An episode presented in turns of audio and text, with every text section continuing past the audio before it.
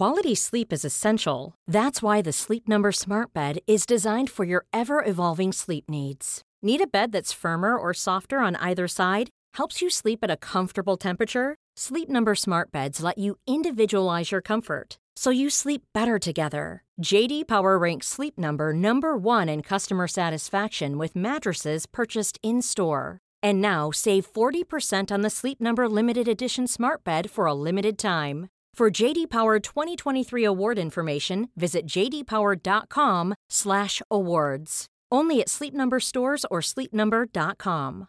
A lot can happen in three years, like a chatbot may be your new best friend. But what won't change? Needing health insurance. United Healthcare Tri Term Medical Plans, underwritten by Golden Rule Insurance Company, offer flexible, budget friendly coverage that lasts nearly three years in some states. Learn more at uh1.com. Mom deserves the best, and there's no better place to shop for Mother's Day than Whole Foods Market. They're your destination for unbeatable savings, from premium gifts to show-stopping flowers and irresistible desserts. Start by saving 33% with Prime on all body care and candles. Then get a 15-stem bunch of tulips for just $9.99 each with Prime. Round out Mom's menu with festive rosé, irresistible berry chantilly cake, and more special treats. Come celebrate Mother's Day at Whole Foods Market.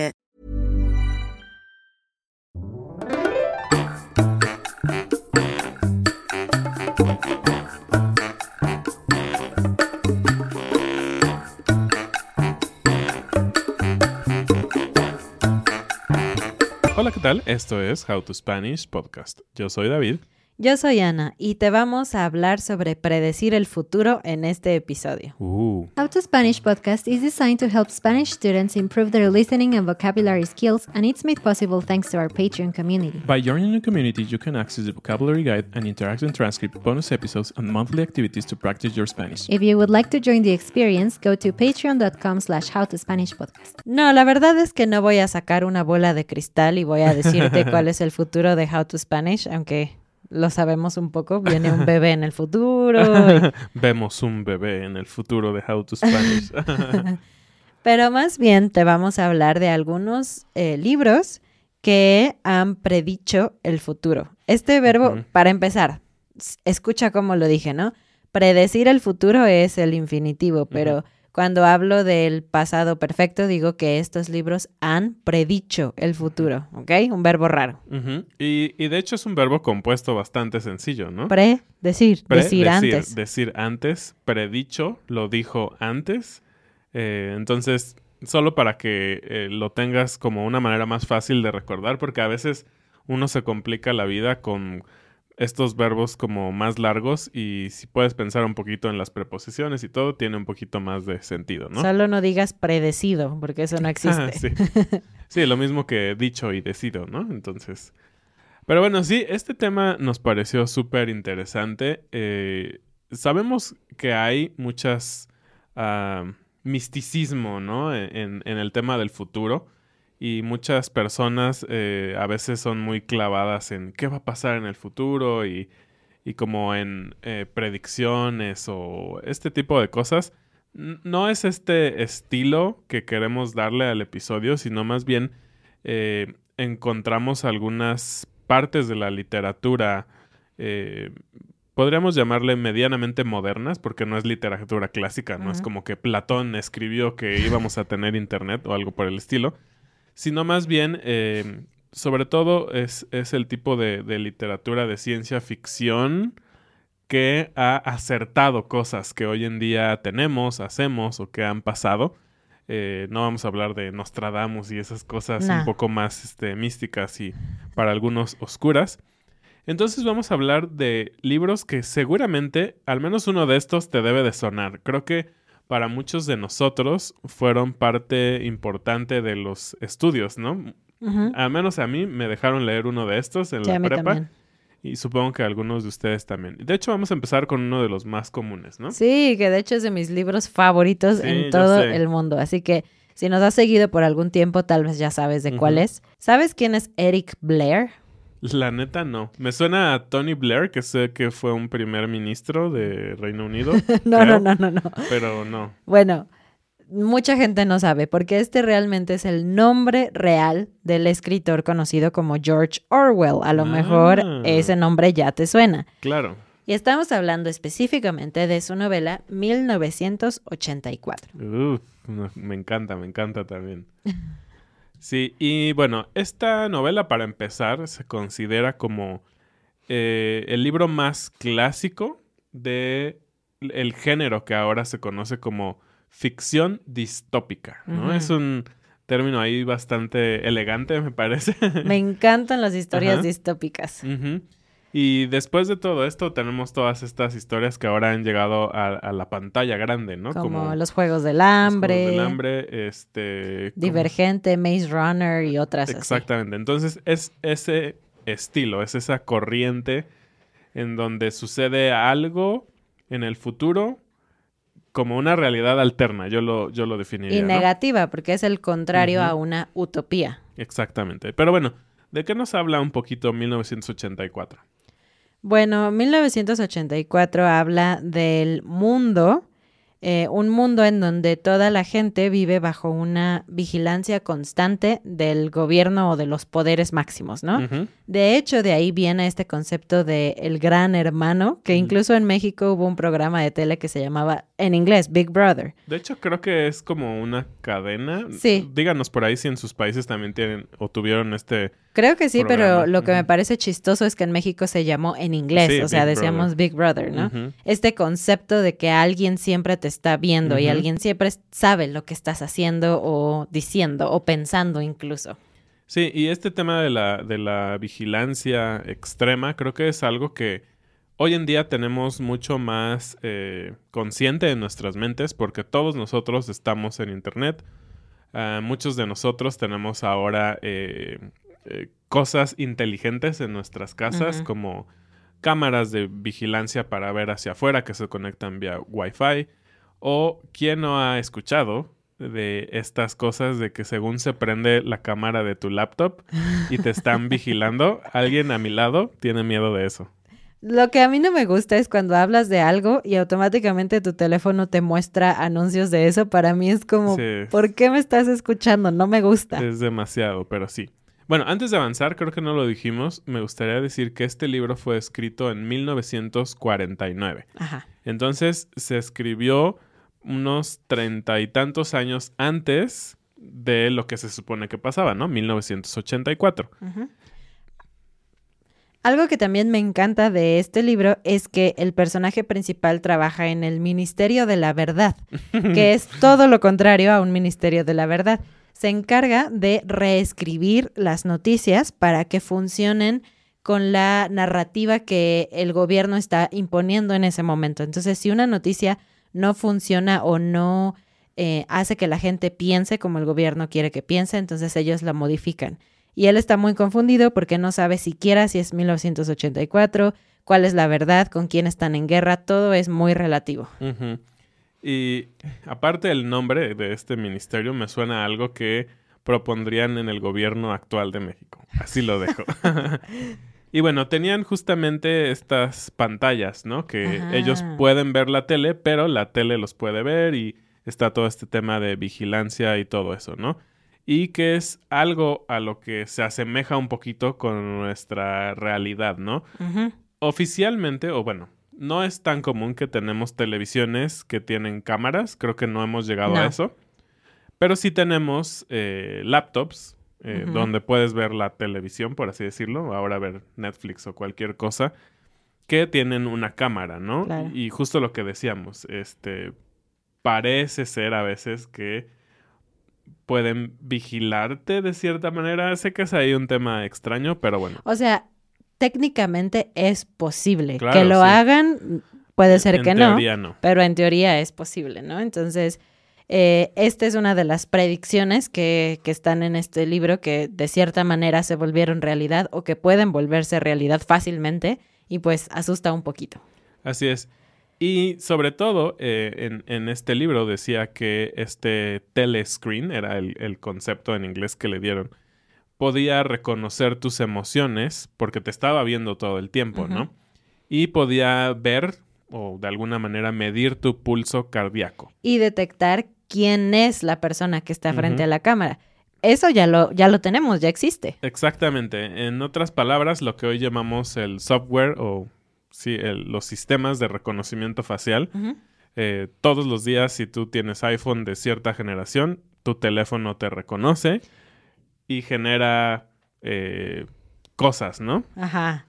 Por otro lado, eh, tenemos un sistema de Amazon que si yo digo algo, él sabe que David está hablando Ajá. y si Ana pide algo, sabe que Ana está hablando. Entonces, en diferentes sistemas actuales tenemos lo que él predijo y que lo vio como una locura, ¿no? Y nada más déjame te digo, hace poquito, en noviembre, cambié mi teléfono y estoy sorprendida porque la cámara es muy buena y me encanta y me sirve para mi trabajo.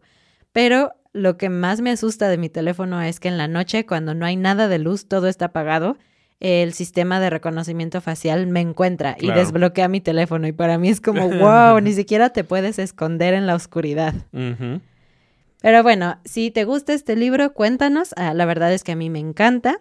Y hay una, una predicción más, ¿no? Para terminar ya con este libro, que es el versificador. Supongo que así se llamó en español.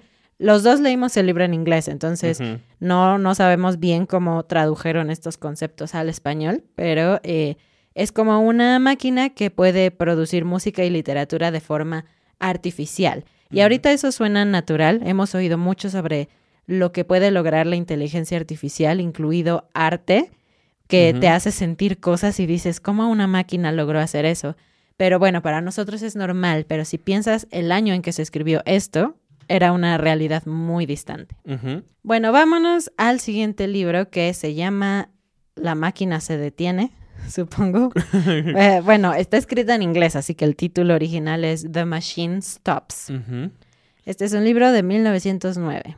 Sí, más antiguo que el de George Orwell, o el nombre como sea, la verdad no me lo aprendí. Algo Blair. Exactamente.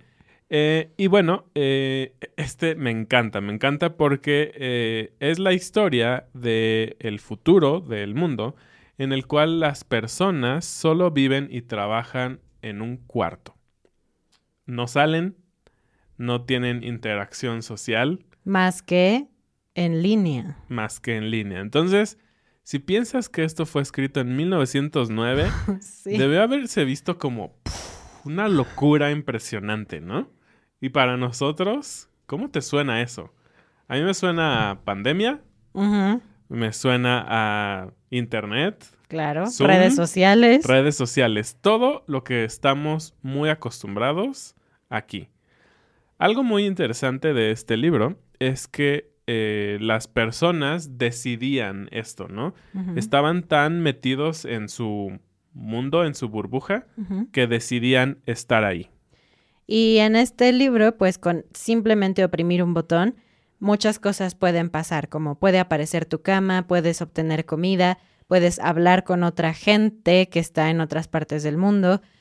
Todo eso son cosas que ya tenemos. A lo mejor no puedes hacer que aparezca tu cama mágicamente, pero comida tiene servicios a domicilio, ¿no? O sea, realmente en esta época, al menos en las partes del mundo más tecnológicas o desarrolladas, la verdad es que no necesitas moverte de tu casa para trabajar, para socializar, para encontrar un trabajo, para ordenar comida, para ordenar muebles, para ordenar flores, lo que sea puede llegar a tu casa. Algo que me pareció muy interesante en la pequeña reseña que leímos de este libro, no lo hemos leído, debemos decir la verdad, es que la persona decía que eh, en este libro eh, se dice que los, las amistades, y lo voy a poner como entre comillas, porque es muy gracioso que hay cosas que se llaman así, y ahorita me vas a entender. Las amistades, los grupos y los equipos, o sea, como teams, groups y friendship en inglés, eh, sucedían virtualmente, ¿no? Y a lo que voy es que hoy en día inclusive tenemos productos que así se llaman, Claro. Microsoft Teams. Creo que muchos lo, lo utilizan. eh, es esta plataforma para tener conferencias y todo eso. Y bueno, los grupos y amistad es algo que tenemos en Facebook, ¿no? O sea, Facebook se caracteriza porque si te interesa algo en particular y no puedes estar físicamente ahí, formas parte de un grupo de personas que están en todas partes del mundo que les interesan las abejas, ¿no? Y pues tienes solicitudes de amistad Uh. de entre todos. Entonces, me pareció muy interesante que estos tres conceptos son algo con lo que vivimos hoy en día en nuestro mundo digital. Y bueno, este libro es increíble porque, uno, ya dijimos, escribió en 1909, ya existía el teléfono, pero no existían cosas como la televisión o la radio, según yo, ni- y mucho menos el Internet, ¿no? Entonces, tú dirías, qué vis- visionario. Y pienso en personas como Leonardo da Vinci, que tenían también muchas predicciones del futuro, pero eran como genios que constantemente estaban prediciendo lo que podría lograrse a nivel tecnológico. Pero este escritor ni siquiera era un escritor de ciencia ficción. Sí, eso fue muy interesante. Ajá. Esta creo que es su única obra de ciencia ficción y qué acertada fue. Sí, sí. Yo creo que si él viviera hoy y entendiera lo que son las redes sociales, simplemente con eso, redes sociales e internet, se moriría otra vez del susto. Diría, no, traje este futuro. y bueno, vamos a avanzar con otro eh, que también para mí fue, fue en serio. Yo ya lo sabía, de hecho yo hice esta investigación y porque hablé de este libro en una presentación que hice en la preparatoria. Mm. Este fue como mi tema, como misterios sin resolver del mundo. Siempre me gustan esos temas. Y encontré este misterio del que les vamos a hablar. Es un poco diferente porque no predijo algo a nivel sociedad, como, como el internet o las redes sociales, pero el hecho de que predijo casi al pie de la letra un evento histórico asusta. Da miedo, sí. Y bueno, eh, se llamaría el desastre del titán o algo así, en, en inglés The Wreck of the Titan. Eh, ¿Y te sonó algo? ¿Titán? Ujú. Ok, vamos a dejarlo ahí y ahorita vamos a ir hablando. ¿De qué habla este libro? Habla de que en una noche de abril, un gran barco en medio del océano, en el norte del Atlántico, estaba viajando entre Inglaterra y Nueva York, y este barco choca con un iceberg y se hunde. Este barco era la máxima creación de la humanidad Era el barco más lujoso, más grande construido en su época y tenía tanta tecnología que la gente pensaba que era imposible que se hundiera. Y por lo tanto no había suficientes botes salvavidas. Espera, no te estamos contando la historia del Titanic, te estamos contando la historia de este libro. que fue escrita de hecho 14 años antes de que sucediera el desastre del Titanic. 11 años antes de que se iniciara la construcción del famoso barco Titanic. ¿No está de miedo? sí. De hecho, hay tantas similitudes que parece que fue una réplica de lo que estaba escrito, ¿no? Y obviamente no puede ser, o sea, no puede ser que alguien tan fanático de un libro decida destruir un barco en un iceberg y todo eso. Entonces, ah, sí, simplemente es pues una gran, gran coincidencia. Y no solo para ahí en el tema de que se llamaba Titán, que era un barco que chocó y todo eso, sino este libro tenía una descripción muy eh, profunda de lo que era el barco. Y decía que cabían más o menos eh, Tres 3.000 personas, que era más o menos lo que cabía en el Titanic. En el libro, el, el barcote, El medía- Titán. el Titán, medía 800 pies de largo y el Titanic midió 882 pies. Ok. Ambos sucedieron en abril, este, este desastre. Y por último, eh, en el libro, el Titán iba a 25 eh, nudos de velocidad cuando ocurrió el choque. Y en el Titanic, en el real, chocó con el iceberg ah, cuando iba a 22.5 nudos. Todo está tan cercano. Sí, sí, sí, sí. Es. Sí da un poco de miedo, la verdad. Sí, la verdad es que sí. Y ya no investigamos mucho más, pero sería interesante saber qué pasó con este escritor, porque seguramente estaba vivo en el momento en que pasó el Titanic y pues no sé, tal vez su libro se vendió más. Sí, o tal vez la gente lo quería eh, colgar de la horca por ser un brujo y haber predicho algo malo. No sé. Si ustedes lo saben, díganos en un comentario aquí en YouTube o en las redes sociales si nos estás escuchando por plataformas de podcast. Y por cierto, si quisieras hablar más de este tema, es algo que hacemos cada semana en la comunidad de Patreon. Eh, las personas se reúnen en nuestro Discord y tienen una conversación sobre el episodio de la semana, con algunas preguntas de guía y es una oportunidad perfecta de usar todo el vocabulario que estás aprendiendo aquí y de practicar decir tu propia opinión, expresarte. Y te podemos decir que la gente que ha ido constantemente ha mejorado muchísimo en cierta cantidad de tiempo. Así que si tú quieres ser parte de nuestra membresía de Patreon, te invitamos a partir del tier quesadilla, tienes acceso a esta y otras actividades de comunidad.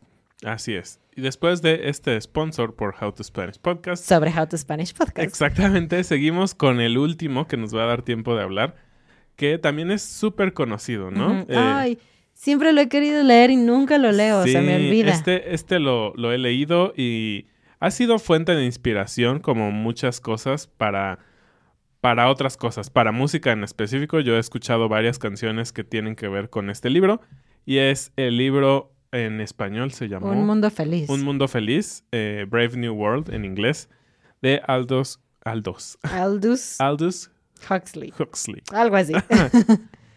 y bueno, es de los que decíamos que es un clásico y es un básico para conocer. ¿Y de qué se trata? Este libro también es distópico y habla de una sociedad en donde todo el mundo está feliz todo el tiempo. Uh -huh. Y eso suena padre, pero realmente no, porque la felicidad no es real. Uh -huh. eh, está basada en muchas distracciones, en no tener tiempo de darte cuenta de la realidad, en tener el coco lavado pensando que esto es lo que es y que así debe de ser. Y si todo falla, hay una droga llamada Soma Uh -huh. que te hace feliz, que de hecho algunas personas dicen que esta podría haber sido la predicción del uso masificado de los antidepresivos y otras cosas que usamos actualmente. Así es. Y hablan de, de temas de ingeniería genética, que es algo que hoy en día ya está haciéndose. Eh, obviamente, ahorita el tema de ingeniería genética está enfocado a mejorar la salud, ¿no? Pero aquí lo estaban utilizando como para eh, enfocar la mente a estar feliz, ¿no? No importando las circunstancias.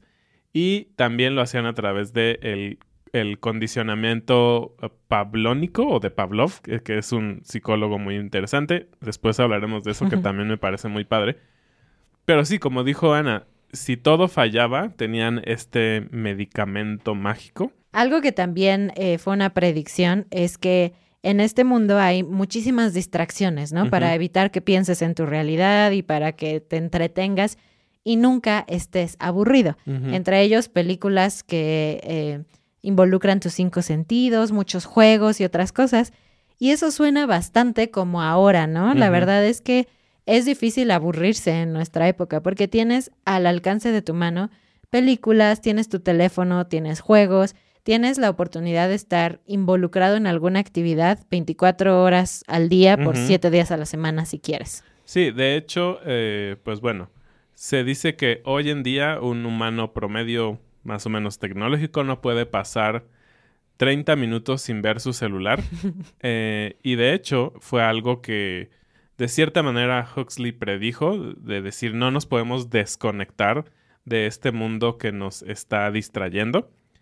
Y hoy en día sabemos que esto de hecho tiene efectos en nuestra salud mental, inclusive a nivel estructura cerebral. Entonces, parece que no es un sistema que está cambiando nuestra libertad, sino nosotros mismos estamos yendo hacia el sistema, ¿no? Sería como la diferencia que puedo ver como entre el libro y lo que está pasando hoy en día. Obviamente no estamos ahí en ese punto, pero es asombroso como, pues sí, no podemos pasar tiempos aburridos o tiempos sin nada que hacer o que pensar. Sí. Y es algo que, que pasaba, ¿no? Entonces, eh, que pasaba en este libro. Entonces, sin duda es un libro también que vale muchísimo la pena y, y te deja un poco frío pensar que lo que algunos autores en el pasado veían como algo horrible que podría pasar con la sociedad, porque creo que lo escribían como un poco una crítica o como, como para evitar tal vez llegar ahí y que estemos ahí más o menos, da un poquito de miedo. Sí, de hecho, cuando estabas diciendo eso, pensé qué tanto uso mi teléfono y me dio un poquito de miedo. Bueno, pues cuéntanos un poco en los comentarios si has leído estos libros, qué opinas, si conoces de otros libros que han predicho algunas cosas sobre nuestra sociedad, nos encantaría saber. Y bueno, antes de terminar, vamos a la frase del día, que no la dijimos en este episodio, pero lo resume perfectamente. Poner los pelos de punta. Mm. Cuando algo te da miedo o escalofríos, decimos que te puso los pelos de punta, que es como que tu cabello se levanta porque como un gato cuando está Sí. asustado, ¿no? Entonces, esa es la frase del día para ti. Así es. Y bueno, pues ahora sí nos despedimos. Eh, les deseamos que no se espanten, que lean Mm. estos libros y nos platiquen qué piensan. Muchas gracias y bienvenidos a nuestros nuevos patrones Sile, Andrew, John, Samantha, Jonathan, Abdul, Shannon, Bill, Whitney, Krisha. Sage, Robin, Derek, Jason, James, Carl, Diana, José, Debbie, Julián. Nos vemos la siguiente semana. Adiós. Adiós.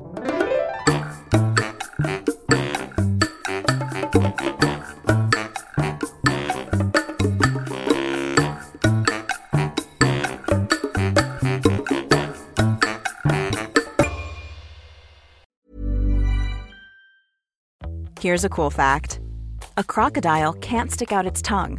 Another cool fact you can get short term health insurance for a month or just under a year in some states. United Healthcare short term insurance plans are designed for people who are between jobs, coming off their parents' plan, or turning a side hustle into a full time gig. Underwritten by Golden Rule Insurance Company, they offer flexible, budget friendly coverage with access to a nationwide network of doctors and hospitals. Get more cool facts about United Healthcare short term plans at uh1.com. Mom deserves the best, and there's no better place to shop for Mother's Day than Whole Foods Market. They're your destination for unbeatable savings, from premium gifts to show-stopping flowers and irresistible desserts. Start by saving 33% with Prime on all body care and candles. Then get a 15-stem bunch of tulips for just $9.99 each with Prime. Round out Mom's menu with festive rosé, irresistible berry chantilly cake, and more special treats. Come celebrate Mother's Day at Whole Foods Market. Here's a question for the marketers listening. Want to find that perfect customer beyond the world of scrolling, swiping, and searching? Here's a secret to make sparks fly smooth talking with podcast ads. With ACAST, you can reach millions of listeners who'll be hanging on your every word. On the train to work, in the gym, or waiting in line for coffee. Start up the conversation with podcast listeners anywhere and everywhere. And they're looking for love. 60% of listeners have a higher trust in brands they've met on podcasts compared to social. Get closer to your audience. Make podcast ads with ACAST. Head to go.acast.com slash closer to get started.